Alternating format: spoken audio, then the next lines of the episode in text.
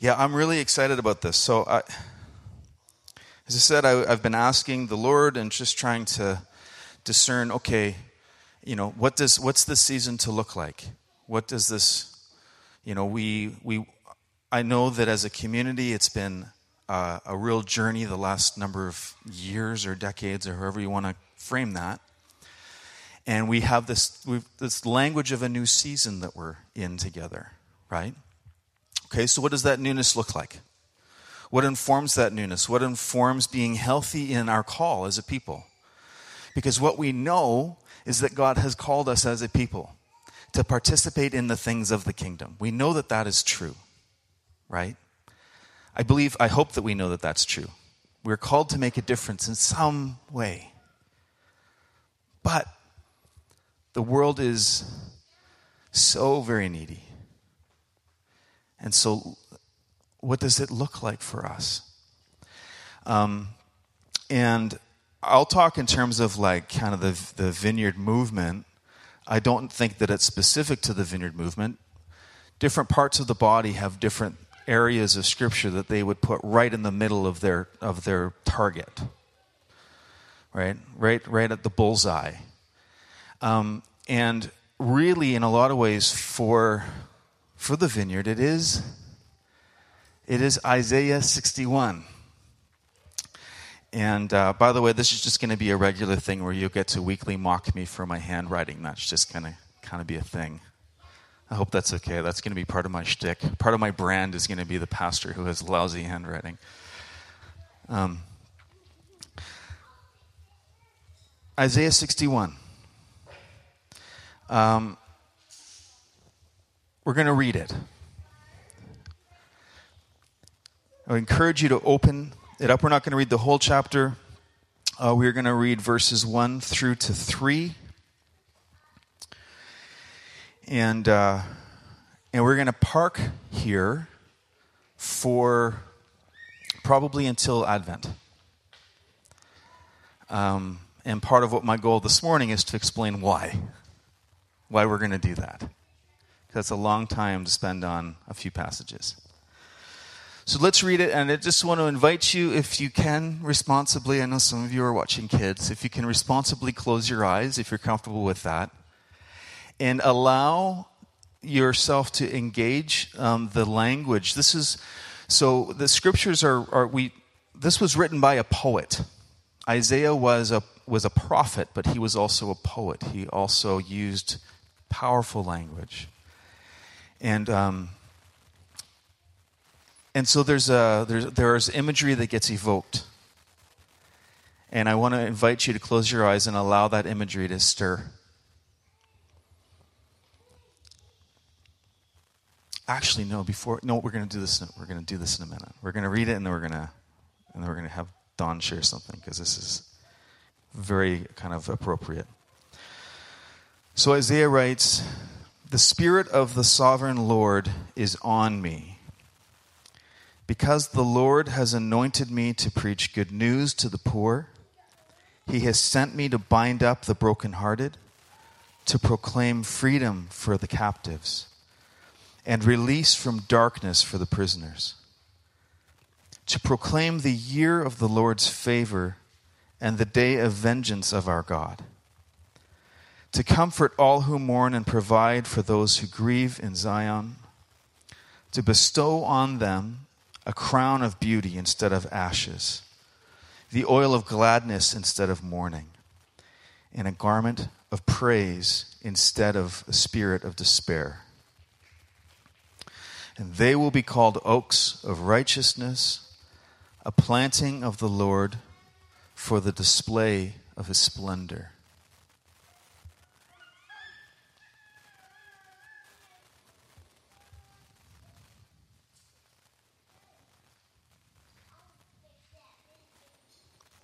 This passage is right at the center of how Jesus understood the gospel. Right at the center of it.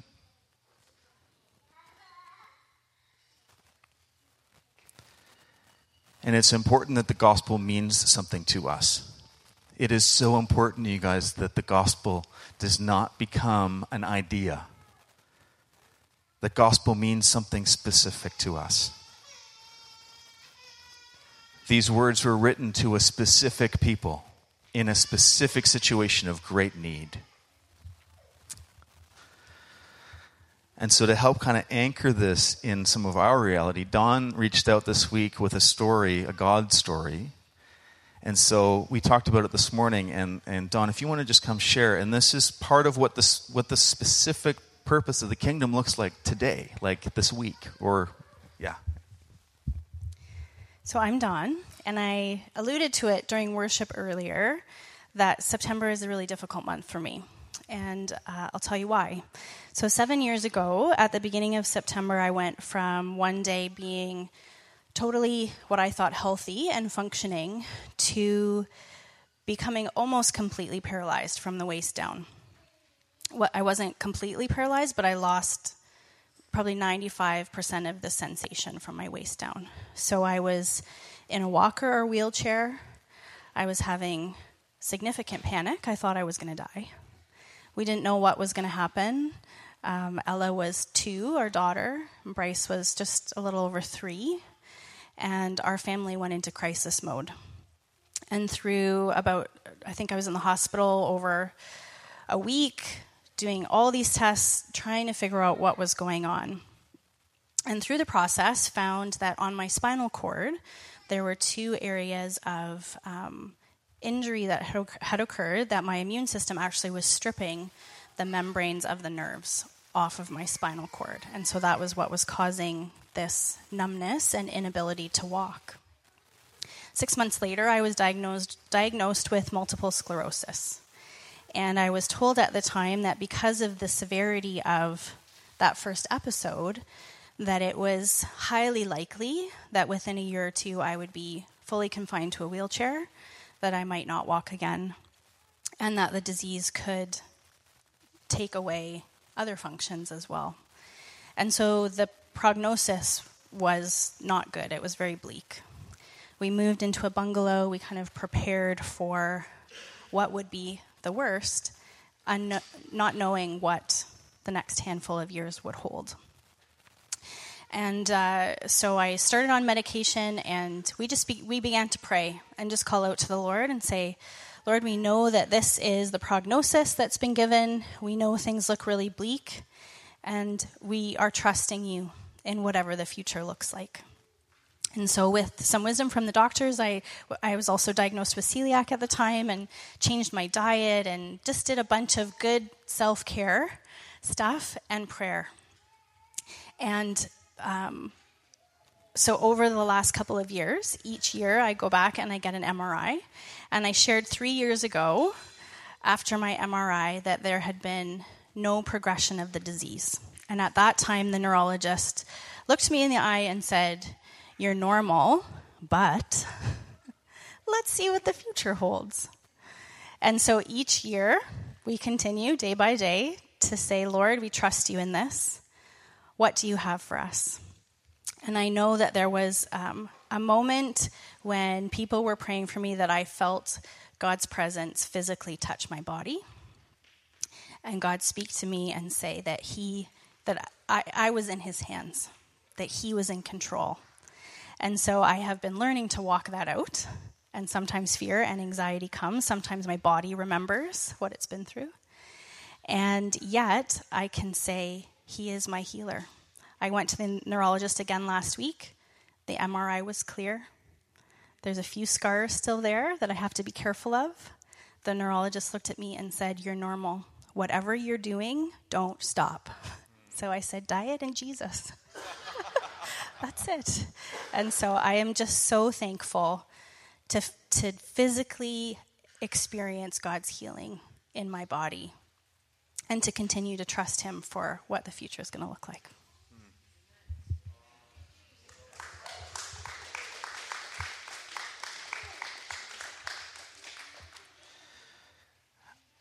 I also just want to encourage us as a, as a community of people that um, it's important for us to know what God is doing in our lives. and, and for our gatherings to not just be worship, uh, singing, and not just uh, a, a, sermon or not just a, whatever it looks like, but to actually contain the stories of what God is doing. Um, and by the way, it's okay, just like in the Bible, to have warty God stories. Right? Because a lot of our God stories have a few warts on them. And that's okay because we're in good company because that's what most of the stuff in the Bible is like. Right? So, on an ongoing basis, I want to do two things. If you have something specific that's going on that you're feeling compelled to share and you want to let me know in advance, please like reach out and let me know. Um, but the other thing I want to do on a regular basis is just to take like five minutes and just if if if there's anything for somebody to share that God is doing, just to share it with us because it's about two things. It's about a declaration of something that God is doing that helps us identify. When we speak something out loud, it solidifies uh, it, it solidifies something in our brain. But the other thing is that it lets us know how God is at work because He is at work. So I just want to take a moment and open this up. Is there anyone else who has something that they're feeling compelled to share of how God is, how there's the movement? Say God stories. That sounds like I prayed for somebody and they got healed. Brady's got something. So this is the movement of God in your life, and it can be a God story too. Yeah, this is a different God story. Uh, the last few days I was with um, a bunch of people in Kelowna, so David Ruis and whatnot, and David and Anita were sharing a story. So your passage talks about beauty for ashes, right? And they were talking about the, the concept of, you know what? There's so many times where we're praying, and it's like we want the kingdom to come, and it doesn't seem like it's coming right now. And so we go to, well, it either came or it didn't. And they were sharing the story of this indigenous lady who had a really bad knee, and they were praying for her. And they prayed for her over quite a period of time. And what was really interesting is the knee wasn't changing, but she had a massive amount of dysfunction in her life that she just she just actually couldn't function. And what was happening as they were praying for her knee is she was coming back week after week and saying, Everything's changing in terms of how much energy I have, in terms of how much clarity I have. And so, what David and Anita were saying was sometimes we have to look for the beauty in the ashes. So, we're praying for Sandra, we're praying for all sorts of situations. And so, it's not the kingdom either came or didn't. It's how is the kingdom coming in this situation? Which keeps us from massive disappointment and cynicism and giving up and saying, We prayed for this and God, you didn't come through. It's like, what is the kingdom in, in the ashes? And sometimes it's beauty for ashes, and so the ashes are gone, and now we've got the beauty. Uh, and sometimes it's like, what is the beauty in the ashes? That's good. Well, and just to give away punchlines, because I'm in the habit of doing that as well. Um, part of the wrestle with this that we're going to be working through over the course of the next month and a bit is going to be the, the place that we find ourselves, which is being caught in between the, the promise, which is where the picture gets painted of what is to come, and the, and the fruition of the promise, right? The, the, the presence. This is the kingdom coming in the kingdom here business and this is part of the wrestle of, of that is recognizing the approach, recognizing the nearness, recognizing the here, and sometimes recognizing the not, the not yet here, right? And so the emergence of the kingdom in that story is stunning, right? Because God's not a magician.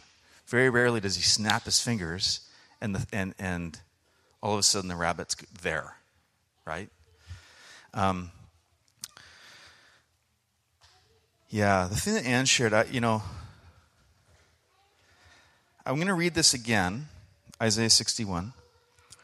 And um, if you have it accessible to you in some written form, please pull that out. And if that's a Bible, which is a beautiful way to read the scripture, um, Isaiah 61, if it's on your phone or whatever. Um, but, you know, as you were talking, Ange, I had sort of this picture come to mind. Um, and, and because of the mixed ages, I, will uh, I won't share all of this. But, you know, the scene, so Schindler's List, the, the film, the black and white film that was out in whatever that was, the early 90s or something, um, was black and white, right? How many, how many of you guys have seen that film? Okay, just about all of us.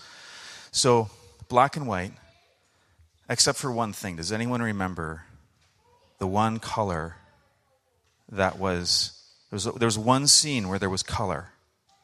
Does anyone, Do you guys know what I'm talking about? I got one hand. Anyone else remember that? What's that? No, not gold. It was, yeah, little red cloak, coat.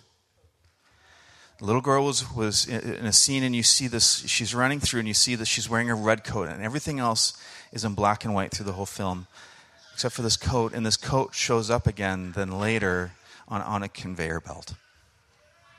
Right?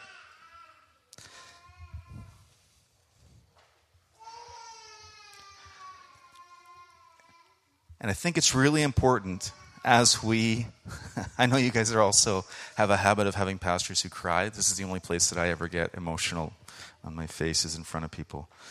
Um, so I think I'm in good company there. Um, it's really important when we encounter anything that has to do with the gospel, particularly this passage in Isaiah. Um, it would be it would be far more helpful for us to try to imagine for those of us who um, who, who, are in places of, of and I know this word is is weighty and has like you know political correctness ramifications, but I think it has a lot of merit too. Um, who have positions of privilege in society, um, to try to imagine like this this passage in Isaiah 61, it could it would be far more appropriate to consider it being written to First Nations people in the height of the oppression of Western culture coming and and trying to do what Western culture tried to do. This was written for an oppressed people. And I just, you know, when we, I, when Andrew's sharing what the significance of the orange is, that's what came to my mind was a world that was in black and white, except for this one piece of dignity, this one piece of beauty, right? that was taken. And so, for us to approach the gospel in such a way that we become desperate for the things of God, desperate for the purposes of the kingdom, that looks like stepping outside of our privilege and trying to figure out what it looks like to need Jesus desperately for these, just so that we can have our orange shirt back. If we can try to identify and to learn and because you know what that other thing is that that helps us to empathize too you know and by the way nikki a couple of weeks ago came to me and, and asked about if we could as a on an ongoing basis do a land recognition here when we when we open and gather um, and i know that that's a bit of a stretch for some of us um, culturally and I, I mean I, I grew up in this area and was completely ignorant to all of the concerns of First Nations people and all of the things that I had stepped into in terms of a place of privilege. I had no idea. And so maybe some of you guys are in that situation as well. Part of the reason why I'm a little bit more aware is because I lived, I spent seven years living in uh, a, very, very uh, indigenous neighborhood in Winnipeg uh, with First Nations people. And so that kind of was a very big eye opener for me. But there is something about the humility of that act. And so that's something that I think, you know, we talked about, um, and perhaps even for next week as we gather for Thanksgiving, which is going to be a place of thanksgiving and worshiping together. Um, But you know, we need this stuff so much if we don't posture ourselves towards the gospel. It's very easy for us to just pick and choose how God transforms what we what we get to partake of, and uh, that's not going to transform any anybody. I don't think. Um, that was not a direction I intended to go with this, but I think it's important. I think it's important that we step into a place of humility. From humility, particularly, it's really hard for us, for many of us. Not for all of us, but for many of us in the room. It's very hard for us to hear the words of Isaiah and to not theologize about them. We want to, we want to try to understand it from a spiritual perspective or from a theological perspective. And those are valid. But to the first hearers of this, this was to a people who were in exile, a people who felt judgment, and this was hope, powerful hope for something. This was the, this was the reminder that God had not forgotten. God had not forgotten. So I'm going to read this again. I want you to listen. Um, I want you to listen specifically for verbs. Now, don't want to get into a big talk about, um, you know, language structure, sentence structure. Um, but for those of us who might find it helpful, a verb describes an action, an activity, or a state. Right?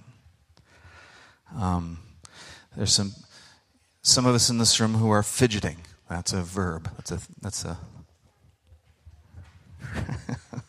it's one I appreciate and empathize with. Um, so I want you to listen for verbs and just note one or two that jump out to you. Actions. Be easier for those of you who are able to look at the text. The Spirit of the sovereign Lord is on me, because the Lord has anointed me to preach good news to the poor. He has sent me to bind up the brokenhearted, to proclaim freedom for the captives, and release from the darkness for the prisoners, to proclaim the year of the Lord's favor and the day of vengeance of our God to comfort all who mourn, provide for those who grieve in Zion, to bestow on them a crown of beauty instead of ashes, the oil of gladness instead of mourning, and a garment of praise instead of a spirit of despair. And they will be called oaks of righteousness, a planting of the Lord for the display of his splendor. I want you guys to feed back to me. What are the verbs that stand out to you? What are the words in this that jump out for you?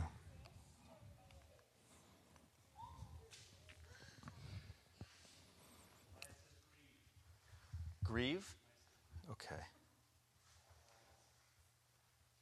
Yeah, what, what do you got? Anointed. This is, again, this is, this is just for your entertainment more than anything, okay? Proclaim. I'm going to make it smaller so that it's. Uh, proclaim. What else? Provide. Bind up. Yep. Re- restore. What's going to be interesting for those, because we all are likely going to have different translations, and so some of the words, this is part of the nuance of the next little while, is going to be unpacking some of this stuff. Okay, any more? Whoa, that was awesome. Release. Yeah. Comfort. Okay. Give. Okay. Bring. Call.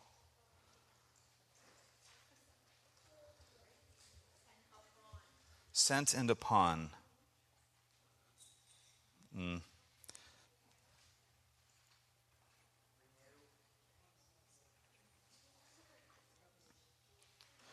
Okay. Renew, open. Okay. Liam. Rebuild?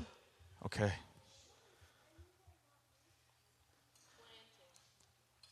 Planting. Okay. That's good for now.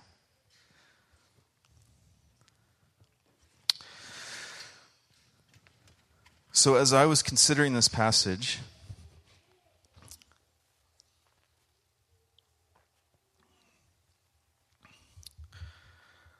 it struck me that at least most of these, in fact, I could make an argument for all of them. These are the verbs of the kingdom. These are the verbs of God. These are the actions of God. Right? And I can say that with some certainty because in Luke chapter 4, Jesus is right on the front end of his story. He has just spent uh, 40 days in the desert places, in the wilderness, fasting, exposed to the elements, and having his enemy, our enemy, try to reduce his character, try to alter and shift his sense of who he is, try to manipulate him, right? And rob and rob him of his identity in a lot of ways. We'll get into that some other time. That's not this preach, but that's the context. Jesus has just been through an intense trial and he comes in his first act, at least in Luke, is to open up a scroll, which is how they read the Bible back then, and to read, to quote from this passage, to quote from Isaiah 61. Right? And what he says, what he says is this So the scroll of the prophet Isaiah gets handed to him. We're starting, so this is Luke 4, and we're starting in chapter 17. The scroll of the prophet Isaiah was handed to him. Unrolling it, he found the place where it is written, The Spirit of the Lord is on me. Because he has anointed me to preach good news to the poor, he has sent me to proclaim freedom for the prisoners, recovery of sight for the blind, to release the oppressed to proclaim the year of the Lord's favor. He said that, and then he rolled up the scroll, gave it back to the attendant, and sat down. And all the eyes of everybody in the, in the synagogue were fastened on him. And he began by saying to them, Today this scripture is fulfilled in your hearing. This is hundreds of years after the text is written, hundreds of years after it's written to a very specific people in exile who could identify with being a, a people who with no power, a people with no hope, a people really in that space with no future on the face of things. They were a people in exile. And Jesus has the audacity to come out of the sticks. He comes, he comes out of the wilderness he sits down and he says, This thing that we've been reading for, I don't know what it is, 600 years or something like that, in the neighborhood of, this is fulfilled in your hearing. Right? And then the world goes on to be just as equally miserable and bloody as it ever was. right? Except except where Jesus was.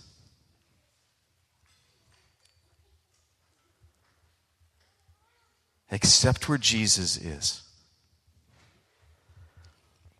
So I was thinking about this. I was, this is an important passage. This is the center of Jesus' ministry. This is how he announced himself, right? He announced himself by grabbing onto this language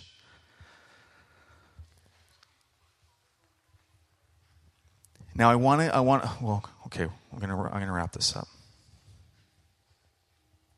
We are actually getting close. There's a Greek word that I want to teach you guys. Some of you will know it.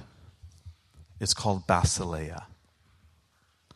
And what basileia is, is the word that Jesus, pro- well, no, he was Aramaic. But anyway, it's a word that was used for kingdom, for empire, for authority, governing authority, basileia, right? So the Roman Empire would have been like Roma Basileia kind of thing. Probably not that specifically because I won't pretend to know Greek, but, but this is the idea, right? But this was also, when they speak of the kingdom of God, basileia is the word that they would use. This means kingdom, it means government, right? Well, there's an idea that snuck into the church that I love, and I failed to look up the original source. I'm going to find it. but this is hundreds of years old in the, in the course of the, the history of our people, of our church, of, right? It's, this, it's auto basileia. And this is one of the things we talked about at Portage auto basileia. What that means, that means the kingdom of God in person. The kingdom of God in person. The world went on from the reading of that being as bloody and horrible and a beautiful place as ever it was, except where Jesus was. The kingdom of God in person.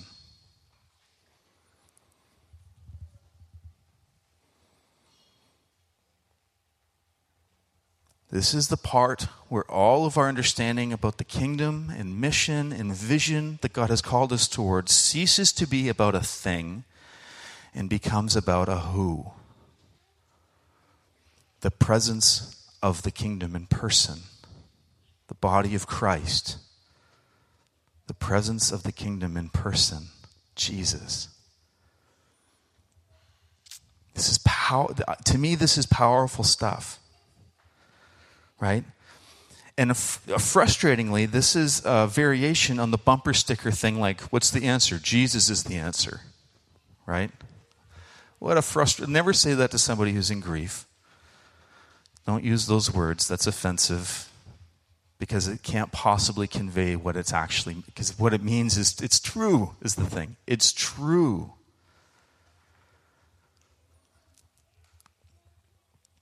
Because Jesus is always the answer to the question behind the question. But we need to be gracious in what that looks like. But we also need to apply that to ourselves too. Is Jesus the answer to my financial situation practically? Maybe, maybe not. But he is the answer to the anxiety and to the stress that keeps me from going to bed at night. Jesus is the answer there because he's the kingdom of God in person, not because he's some magician who snaps his fingers and suddenly I don't have stress. And it's really important as we move into a place of being a people who are about the kingdom outside of this configuration, outside of this gathering, outside of these walls, or whatever these walls become as we shift and figure out what it looks like in the future to meet. As we want to engage the kingdom out in the world around us, we need to remember that it, that sure it's about the it's about the verbs of the kingdom except that jesus is the word. He is the verb. Jesus is the verb not the activity. That activity might be the conduit it might be the the thing that allows us to hear but it's jesus so what do you want me to do god that's the subtitle for this what do you want me to do? Because that's kind of where we're at as a community. What should we do? We want to mean something in this world apart from just having a gathering on Sundays. We want to mean something in the, sto- in the story of the kingdom. We want to mean something. What do you want me to do? And so I was asking that question too. And what came to me was a passage from Matthew 23. And this, is, this skips forward and it's it's maybe a bit of a stretch to correlate these things, but I don't think so, actually. So Jesus is getting ready to enter his final week before he's crucified. And he looks out over Jerusalem. Right? And here, I think we have the language of Jesus, the man, but we also find the language of the Father in this. And we find the, the heart of the Holy Spirit in this language. This is Jesus who, this is why we love Jesus, because he is, who, is how we understand the Spirit and how we understand the Father is through Jesus. So, but Jesus, with the full resonance of Trinity, looks out over the city of God and says, Jerusalem, Jerusalem, you who kill the prophets and stone those sent to you, how often I have longed to gather your children together as a hen gathers her chicks under her wings, but you were not willing.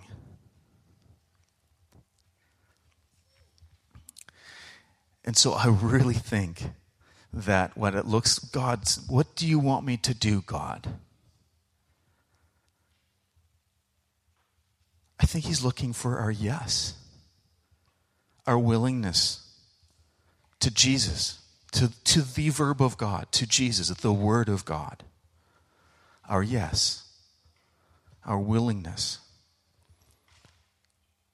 And that will be bigger. I mean, there, there will likely be initiatives and programs and specific ways that we engage the kingdom and see what it looks like to be outside the walls of the church and all that kind of stuff. But all of it is just about following the marker of the word. Which is, by the way, that's why I have a compass in front of this image here of Christ. Um, the compass is there because for me, this is part of what it looks like to continually orient back towards the Word. And I do mean this, but I more specifically and way more emphatically mean the person of Jesus which we don't get to without this. So it's kind of, but it's an important balance. Anyway, so what we're going to do over the next number of weeks is we're going to explore each of the verbs in this passage. We're going to look at them in context, not quite one by one, but close. And we're going to look for the invitation in it and see what God does. Does that sound okay?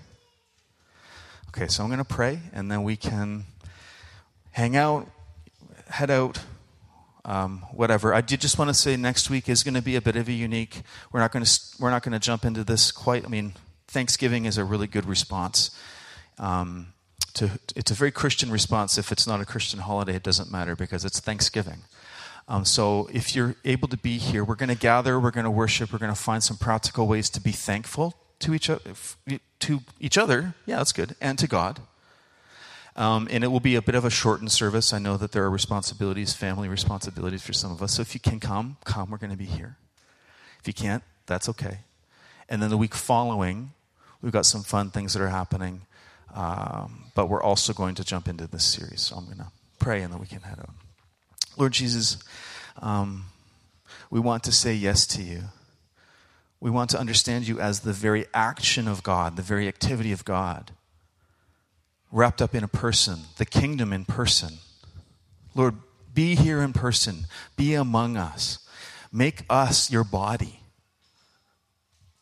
that reflects this, the kingdom of God in person.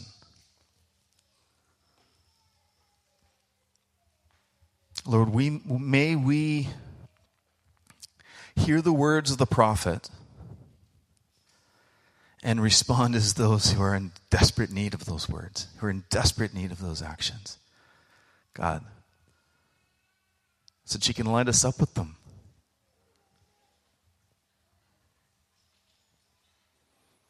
Thank you for your kindness and for the movement of your spirit this morning. We pray that you'd go with us into our weeks. And Lord, that you'd give us eyes to see where you are moving, where there's the movement of, of your kingdom and your presence in our lives. Thank you, Jesus. In your name we pray. Amen. If you want prayer, there are people around you who you can ask for prayer. Um, we would love to do that. We are a praying people. And uh, apart from that, have a great week.